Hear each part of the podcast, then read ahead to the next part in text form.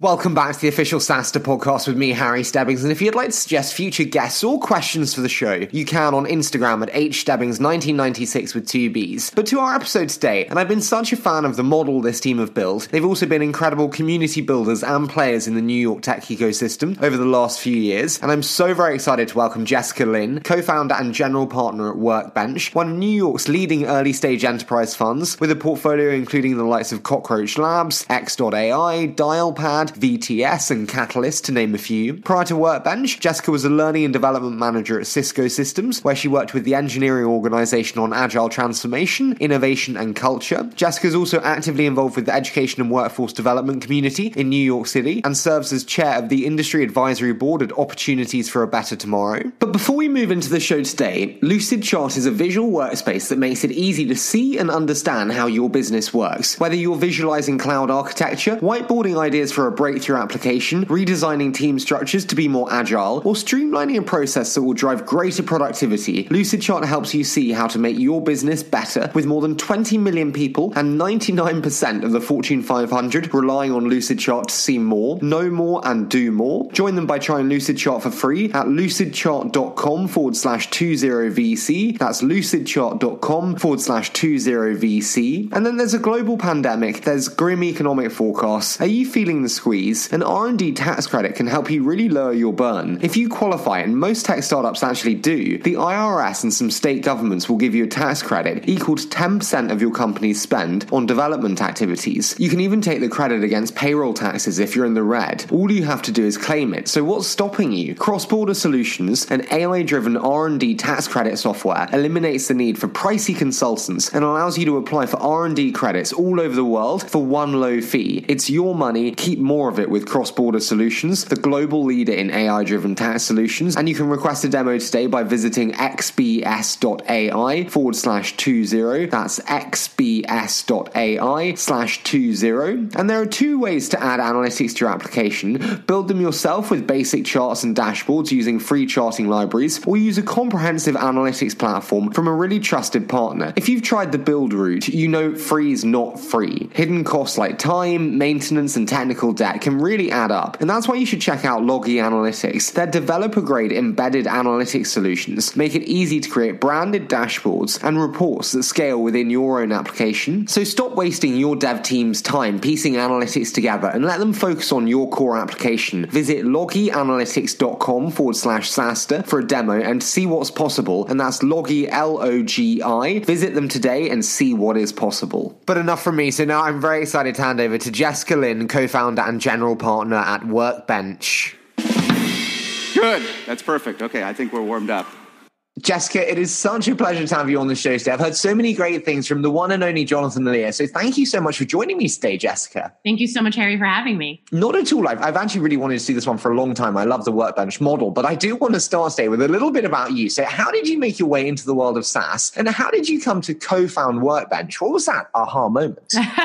well, again, as you said, you may know us at Workbench as IT to VC with my co founder, Jonathan Lehr, who joined your podcast in 2017. John, coming from Morgan Stanley Corporate IT, my colleague Kelly, coming from Forrester Research. But I'm actually not only IT to VC, I'm also Swahili to VC. So I studied international development and Swahili in undergrad, thought I was going to end up in a career in global health, but then serendipitously ended up taking an engineering class my senior year of college that led me down a path of working with student startups. And then serendipitously again took on a role at Cisco Systems, working with really great internal engineering teams. And so my story is the ultimate story of pivots, um, having really lived and breathed our motto at Workbench as an enterprise tech VC fund, which is that great things happen at the intersection of suits and hoodies. Absolutely, it does. I have one very pressing question. Have you ever used your Swahili in work? You know, I need to find more use cases for that for sure. it's a it's a burgeoning enterprise ecosystem, I'm sure. Exactly. I do want to dive in straight though, because you know it's it's such a pressing and interesting environment right now, and I want to start on kind of the lifeblood of any business, which is the sales. Everyone is kind of anticipating COVID will kill the majority of pipe and new business discussions. If we kind of get a sense of the lay of the land, when you sit down with your companies for pipe reviews, how should founders expect to see their new business pipe be impacted? Absolutely. And how we review pipe now is actually the same as how we review any other time with our portfolio companies. You know, I think a lot of SaaS VCs tend to look only at booked business or MRR, but where we like to spend time is actually a layer deeper because we know just how nuanced enterprise sales can be. And most of all, that they take a very long time and can be very complex. So that means in every pipeline review, understanding one, deal velocity. How are your meetings progressing? Who are they progressing with? Are the right stakeholders in the room? What's the next action step? How fast is the next follow up meeting getting scheduled? How are pilots going? And what else can we be doing to get uh, clients onboarded as soon as possible? And then, most of all, really the quality of the pipeline. How can we continue experimenting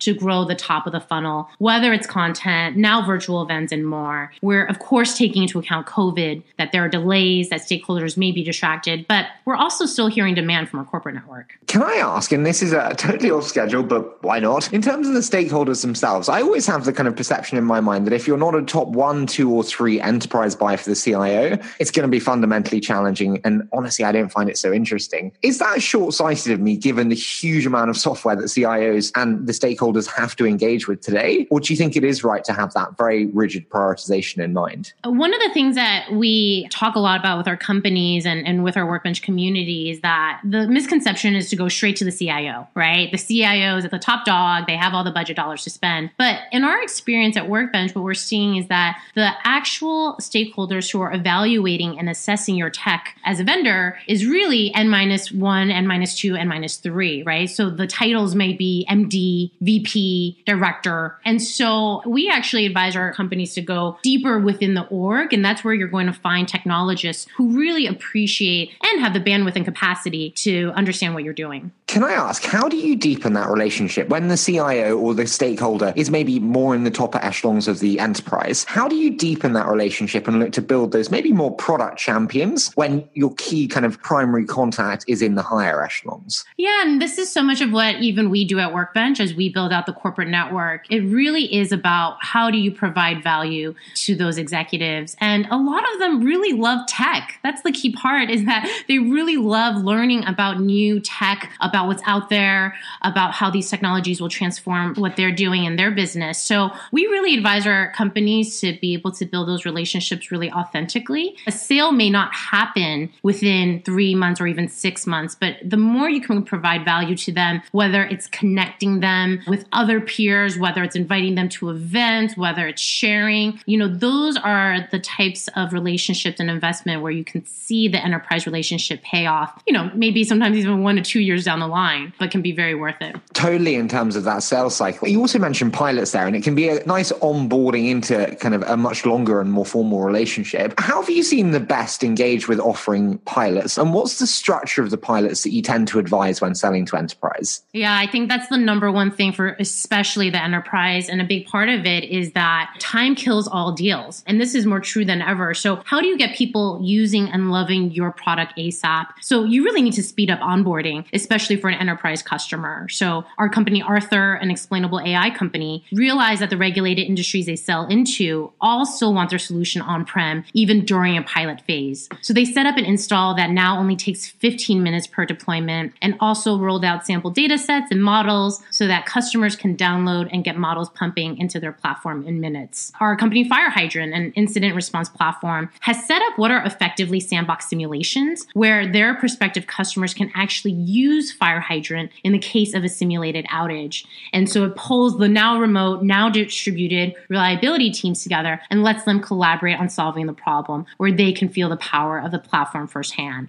So I always advise our companies, it's really accelerating the time to value. How can you make sure your customer gets fully onboarded as soon as possible, which again, sometimes can take up to three months in the enterprise with implementation and deployment, and then make sure that there's really high usage and active engagement within the first three months so that customers can see your ROI and value in that time, and that the next six months then can be focused on upselling and cross selling and the renewal.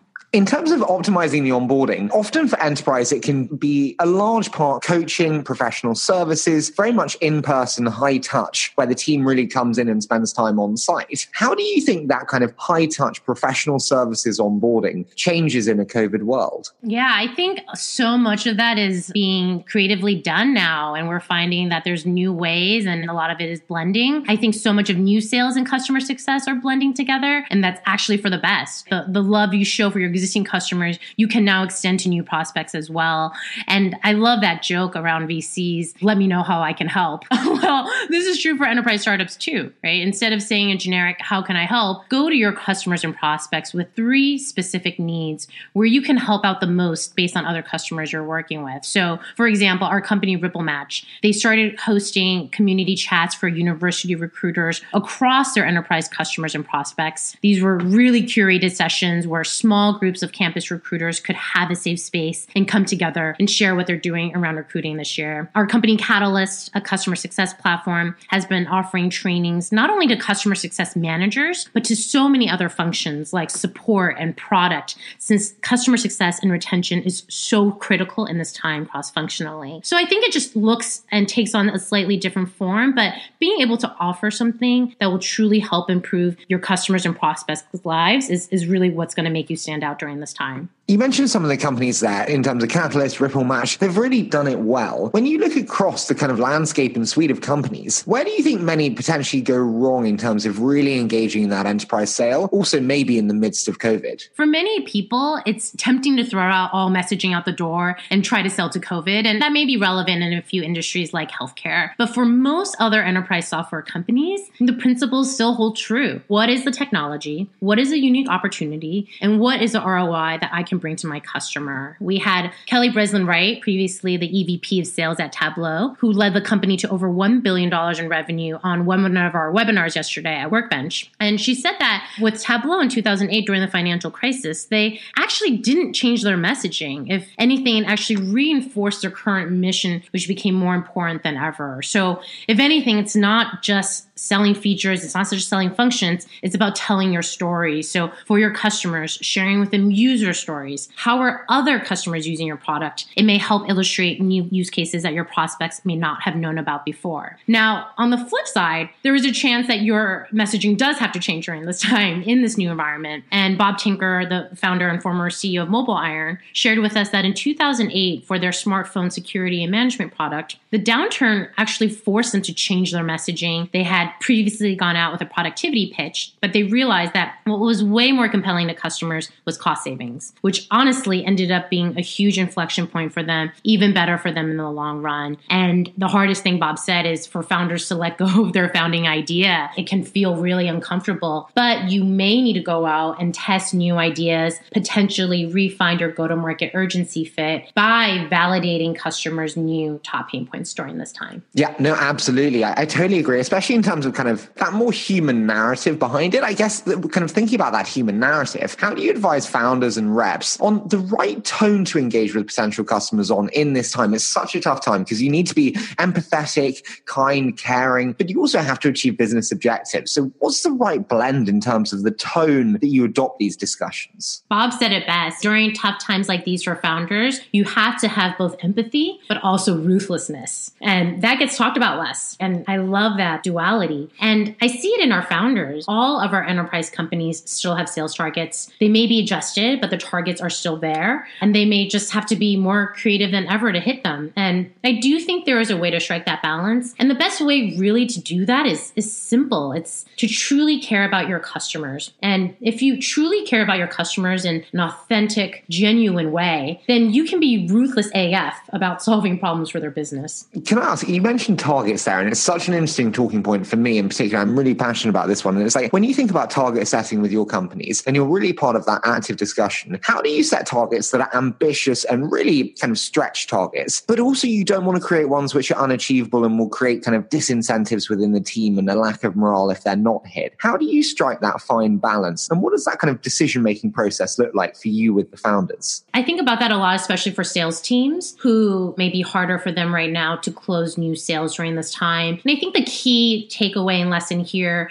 is really just to over communicate, right? And what I mean by that is saying, hey, look, we may have to adjust targets. This is how we may be able to make it up to you, whether it's through spiffs, through other accelerants, but to constantly be clear with your sales teams. Something I've heard for a lot of account execs right now, it's less about the fact that they may not hit their original targets, but it's the fact that they don't have a clear roadmap in mind, right? What should I be doing with my time? And again, sales teams tend to be very competitive.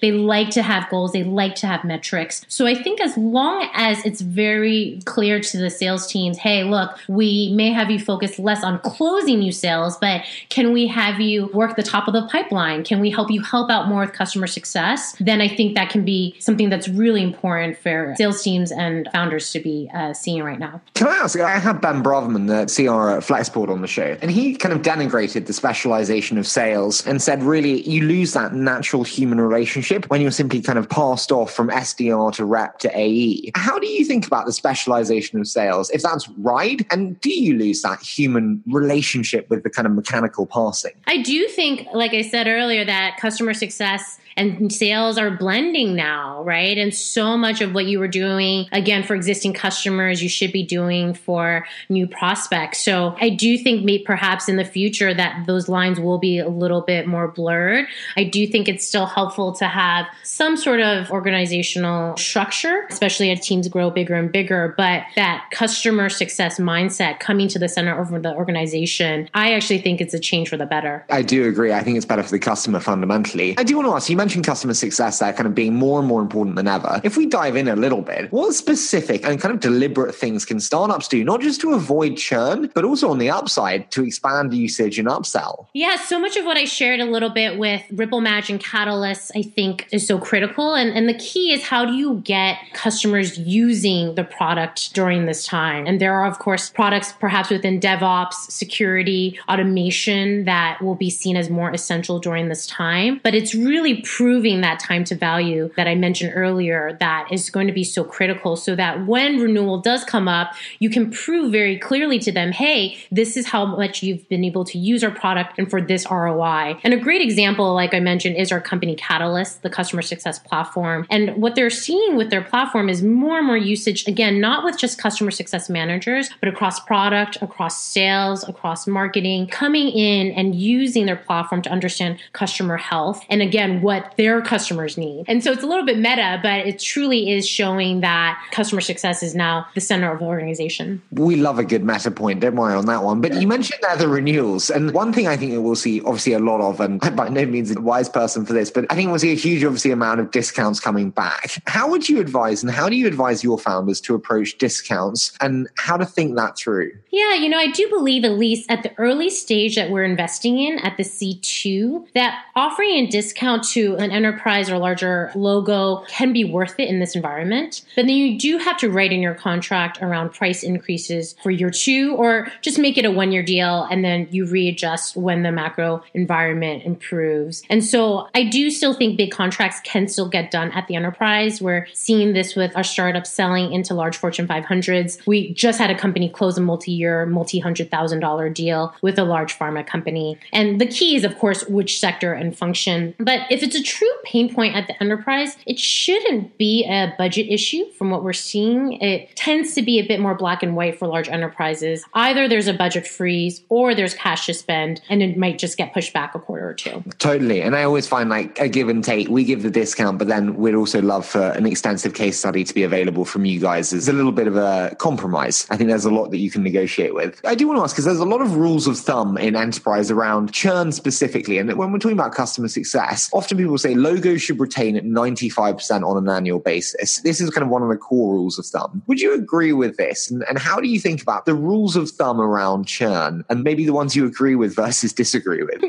yes, I do think that's a general good rule of thumb. What I will say is different than perhaps SMB is that in the Fortune 500 with enterprise customers, your contracts are either churning, renewing at flat, or expanding. And it tends to be a little bit more tied to the hip, is what we see. And so that's why enterprise deals are, of course, so much more painful to close. But when you do get them, they're stickier, right? It's that 12 to 18 month sales cycle versus the two to three month SMB contract. So we do see that a little bit more closely tied together logo versus dollar retention. Yeah, no, totally, especially in the tie. I am interested because a lot of VCs kind of always shirk when they hear the element of professional services. I personally quite like it. Obviously, not as good for the margin, but fundamentally, I think great for the retention and usage. How do you feel on the professional services basis? And what do you think is a healthy ratio of kind of product to professional services revenue? You know, at the early stage where we're seeing, you know, we really advise our companies to just invest as much as possible in customer ser- uh, success and professional services. And especially in the early days where product is still getting built out, that's where actually so much understanding from your customers of what needs to be built into products so it can be automated more in the future is so important. So the more that you can invest there in customer success, it feeds so much better into product. And that's where staying close to your customer and customer feedback can be such a critical part of your product roadmap and development. Yeah, no, I'm totally with you in terms of that super tight communications channel. Can I ask, I want to delve into Workbench a little bit more as an organization now, especially in terms of the current times, because Workbench has a specific strategy around events and community and it's absolutely killed in the last As I said, I love your model and so many people talk to me about your events. It's uh, incredible. But I want to talk about how it's been impacted in the recent environment. So how have you adapted your approach and strategy in the face of COVID and the rise of virtual events? Absolutely. I mean, community has been such a core part of our DNA at Workbench since day one. We've in the past hosted up to 200 enterprise events a year in New York, and we've moved everything online. And in a way that surprised me, I've actually enjoyed it a lot more than I thought we would. You know, it's easier than ever to spin up events. There's more access, more people across the country, the world can join. So we've been doing at least one to two webinars and events a week with Fortune 500s, founders, sales leaders, our corporate roundtables, sales leader chats. And the number one thing I always say is that content still needs to be number one. And I think most conferences assume that speakers got it. And I actually think the opposite. I think most speakers need practice, they need feedback, they need run throughs. So don't assume that can be masked on a Zoom. I totally agree. Can I ask, what do you find about the best speakers that makes them so good? I mean, I certainly have a lot of thoughts on this given the podcast, but what do you find makes the best so good? I think it's a lot of practice, to be honest. We hosted a massive Women in Enterprise Tech Summit two years ago called Navigate, and the amount of time time I saw our speakers put in to their individual presentations, I think is a direct correlation. You know, the more time you put in, the more feedback you get, the more comfortable you'll be, the more fun you'll have. And I think that really comes through and resonates with the audience. Yeah, no, I'm totally with you in terms of the preparation. I guess for you as the organizer of the event, have there been any big learnings in terms of what it takes to run a really successful online event? And I guess where do you think many are maybe going wrong today as they make that transition? I think even if mistakes are being made right now, they're being made in the spirit of creativity. And we're seeing so much creativity and personality in full force. I love what our company FireHydrant did. They actually created a video for a sponsored happy hour at a virtual developer conference on how to make an old fashioned drink. It was so well done. It had a great sense of humor. And I think it just really, really resonated. And we always do an I Workbench icebreaker at our events. It's a tradition. And we had a presenter last week actually show a photo of herself herself via Zoom screen share of her sitting on an ostrich. You know, these are things that were hard to do in person before. So I think it's having fun and recognizing that we're all learning along with each other that is so important during this time. Well, I mean, I've never quite had anyone share a photo of them on an ostrich, and I've done over 3,000 interviews. So clearly I'm, I'm missing some. I do want to move into my favorite element though, Jessica, which is the quick fire round. So I say a short statement and then you hit me with your immediate thoughts in about 60 seconds or less. Are you ready to dive in? Ready to go. Okay, so the New York tech ecosystem, the pros and the cons. The pros, I love our pizza, our hustle, our grit, you know, our geography, getting uptown and downtown in minutes, our diversity of industries, the number of suits and customers in New York, unmatched anywhere else in the country. And we're all missing New York City so so, much right now and praying for it to fight and come back during this time. What's hard for New York, and I think specific to enterprise, is that certain enterprise roles are, of course, still harder to hire for. And it's really just a function of not having had that long time enterprise ecosystem here. So, talent like enterprise marketing, product managers with a lot of experience, it's still quite competitive to hire them. Can I ask, with the cost inefficiency of the Valley, with the, I think everyone would agree, probably worsening living conditions in the Valley, are you seeing a migration of top tech talent from the Valley to New York? We absolutely are. And we're seeing a lot of folks say, hey, I've always wanted to live in New York, come out. We've seen founders, serial founders, who may have started their first company out in the Bay, but have decided to start their second or third company in New York City. So we're so excited for that and we welcome them with big arms. Tell me, the hardest element of your role with Workbench today? I think it's the hardest, but it's also the best, which is just constant context switching and so much learning. So constantly learning, constantly have to teach myself new things, new technologies, companies, peoples, deals, events, content, customer insights, our own fundraising, hustling alongside our startups. And it's the best part of the job, but also by Friday, my head actually hurts from just so much stuff in it. And we always joke at Workbench that on Fridays, did that happen this week? Because whatever happened on a Monday usually feels like two weeks ago by then. I totally agree. And I think it's the most magical thing about founding your own firm, though, that like it's such a startup. And I don't think people quite realize how much of an operator founder fund managers are. Absolutely. Tell me, what would you most like to change in the world of SaaS and enterprise SaaS today? You know, I would say this about enterprise, which is at Workbench, honestly, we've tried to just make enterprise more fun and more accessible. It's historically been a white man's game. And I think that's why enterprise tech faces more diversity challenges than perhaps consumer tech or other verticals. But we're making inroads, and that's why we do so much to grow the New York tech community. Tons of events, think a lot about how to make it welcoming, and do a lot in supporting women enterprise across our Women in Enterprise Founders database, our workshops, our lunches, our conferences, and more. Jessica, hit me. Final one. What's the most recent publicly announced investment, and why did you say yes and get so excited? This is great timing because, again, our company Catalyst, a customer success platform, just announced their $25 million Series B led by Spark Capital yesterday. And we actually met the founders back in 2016 through our New York City community when the founders were at DigitalOcean and Ed, the CEO, led customer success there. And given our community with the VP customer success dinners and meetups we hosted, we saw this tremendous demand for a truly unified customer success platform and how Ed and Kevin's hustle really stood out. And so they started Catalyst in 2017. We led their C2 back in 2018, and we've been honored to be a part of their ride in New York City ever since. And as we've talked about so much, customer success is now being moved to the center of the org. And for us to have met them as a part of our Workbench community so many years ago, it just feels very, very full circle. Jessica, as I said, been a huge fan of the model for a long time. I loved having Jonathan on. I've wanted to make this happen for quite a while. So thank you so much for joining me today, and it's been a lot of fun. Thanks, Harry. It's been such a blast.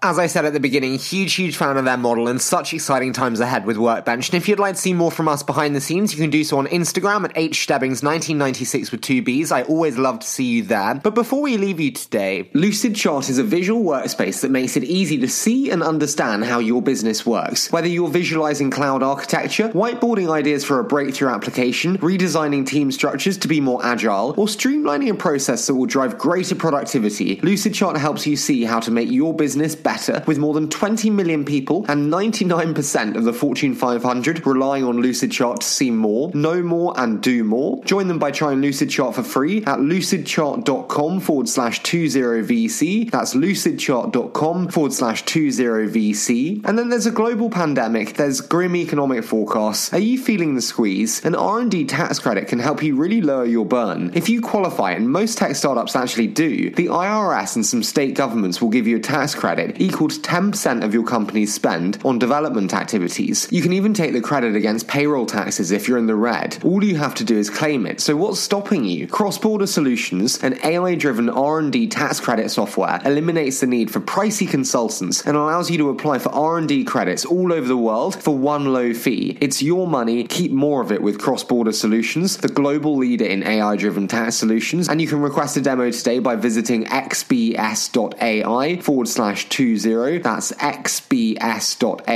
slash 20. And there are two ways to add analytics to your application. Build them yourself with basic charts and dashboards using free charting libraries, or use a comprehensive analytics platform from a really trusted partner. If you've tried the build route, you know free is not free. Hidden costs like time, maintenance, and technical debt can really add up, and that's why you should check out Logi Analytics. Their developer grade embedded analytics solutions make it easy to create branded dashboards and reports that scale within your own application. So stop wasting your dev team's time piecing analytics together and let them focus on your core application. Visit logianalytics.com forward slash SaaStr for a demo and see what's possible, and that's Logi L O G I. Visit them today and see what is possible. As always, I so appreciate all your support, and I can't wait to bring you a fantastic episode next week.